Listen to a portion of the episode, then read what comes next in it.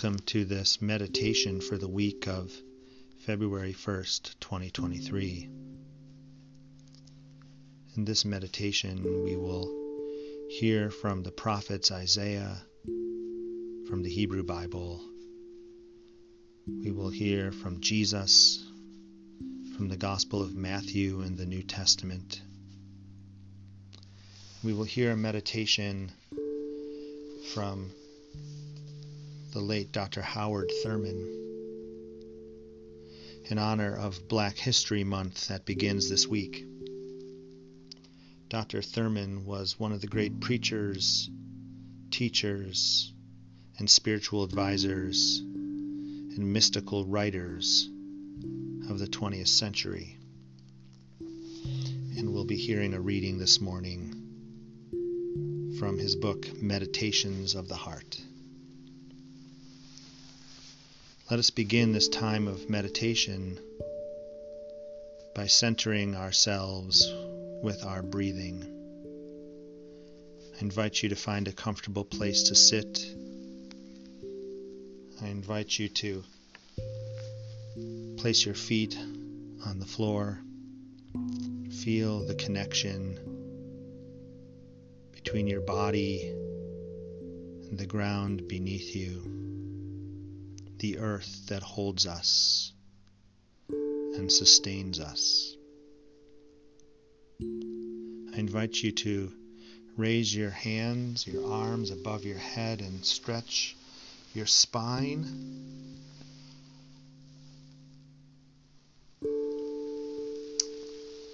I invite you to put your hands, your arms down in front of you. You may close your eyes for this breath work exercise. We're going to take three deep breaths together, each one inhaling to the count of seven and exhaling to the count of ten. Let us begin.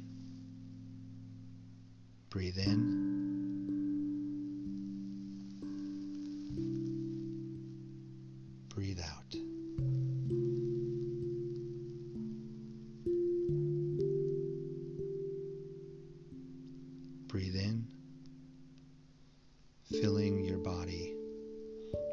Breath of life.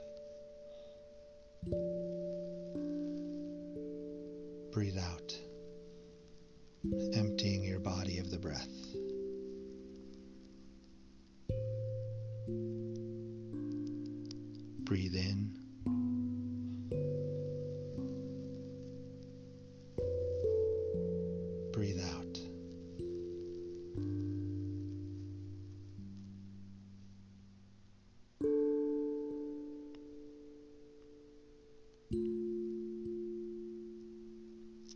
A reading from the prophet Isaiah, the 58th chapter. Shout out. Do not hold back. Lift up your voice like a trumpet. Announce to my people their rebellion, to the house of Jacob their sins. Yet day after day they seek me and delight to know my ways, as if they were a nation that practiced righteousness and did not forsake the ordinance of their God. They ask of me righteous judgments. They delight to draw near to God. Why do we fast, but you do not see? Why humble ourselves, but you do not notice? Look, you serve your own interest on your fast day, and oppress all your workers. Look, you fast only to quarrel and to fight, and to strike with a wicked fist. Such fasting as you do today will not make your voice heard on high.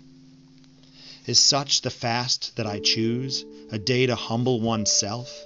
Is it to bow down the head like a bulrush, and to lie in sackcloth and ashes? Will you call this a fast, a day acceptable to the Lord? Is not this the fast that I choose? To loose the bonds of injustice, to undo the thongs of the yoke, to let the oppressed go free, and to break every yoke. Is it not to share your bread with the hungry, and bring the homeless poor into your house?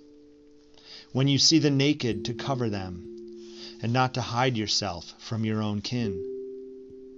Then your light shall break forth like the dawn, and your healing shall spring up quickly. Your vindicator shall go before you. The glory of the Lord shall be your rear guard. Then you shall call, and the Lord will answer. You shall cry for help, and he will say, Here I am. If you remove the yoke from among you, the pointing of the finger, the speaking of evil, if you offer your food to the hungry and satisfy the needs of the afflicted, then your light shall rise in the darkness, and your gloom be like the noonday. The Lord will guide you continually and satisfy your needs in parched places and make your bones strong. And you shall be like a watered garden like a spring of water whose waters never fail. Your ancient ruins shall be rebuilt. You shall raise up the foundations of many generations. You shall be called the repairer of the breach, the restorer of streets to live on.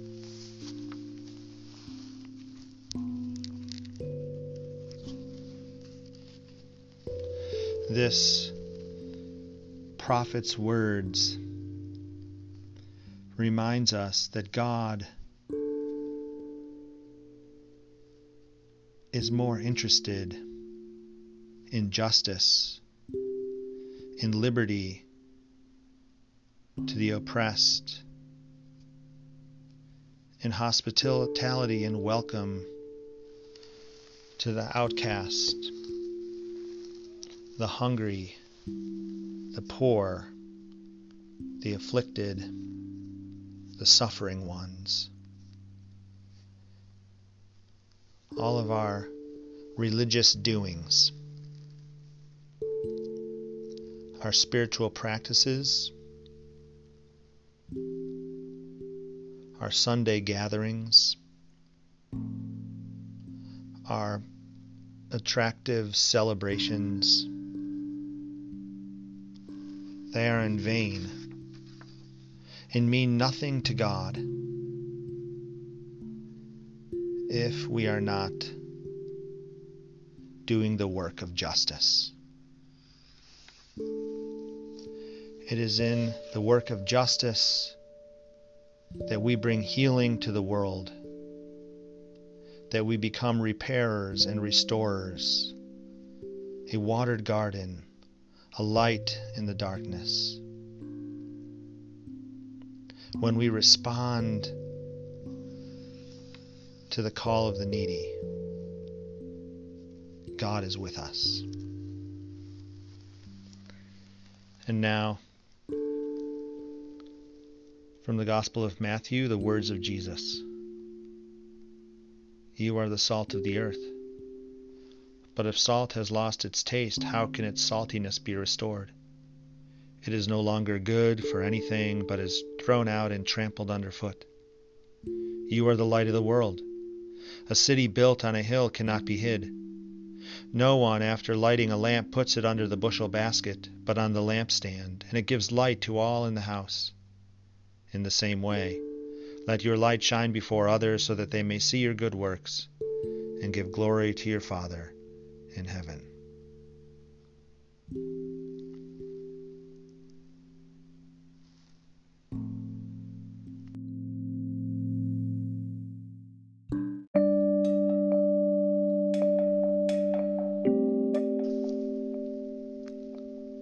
This week we hear a reflection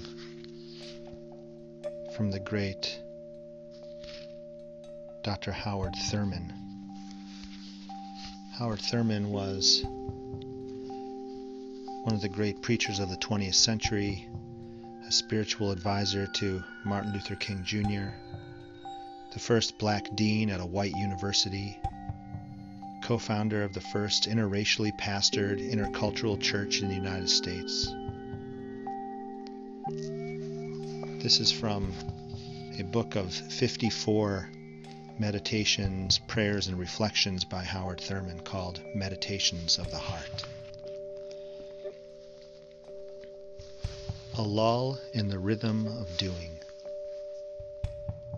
The place of prayer and meditation in the life of modern man is limited and hedged in by the multiplicity of details to which attention must be given as a normal part of daily experience. It is true that in some sense a man's whole life may be regarded as his prayer. Ordinarily, what a man does is an expression of his intent, and his intent is the focusing of his desiring, and his desires are the prayers of his heart. But such explanations are far from satisfactory. There is no argument needed for the necessity of taking time out for being alone, for withdrawal for being quiet without and still within. The sheer physical necessity is urgent because the body and the entire nervous system cry out for the healing waters of silence. One could not begin the cultivation of the prayer life at a more practical point than deliberately to seek each day and several times a day a lull in the rhythm of daily doing, a period when nothing happens that demands active participation. It is a wonderful way with which to begin the day and to bring one's day to an end. At first, the quiet times may be quite barren or merely a retreat from exhaustion. One has to get used to the stillness even after it has been achieved. The time may be used for taking stock, for examining one's life direction, one's plans, one's relations, and the like. This in itself is most profitable. It is like cleaning out the closets or the desk drawers and getting things in order. The time may be used for focusing and refocusing one's purposes in the light of what at first may be only one's idea of the best and the highest. Then quiet changes begin to take place. Somewhere along the way, one's idea of the best and the highest takes on a transcendent character, and one begins to commune, to communicate with one's idea of the best and the highest. Only a man does not talk to or with an idea when the awareness of God comes in. How he entered, one does not know. One is certain that he has been there all the time. This assurance is categorical and becomes the very core of one's faith. Indeed, it becomes more and more one's faith. Suppose you begin now, this day, with the use of the quiet time in some such fashion as suggested.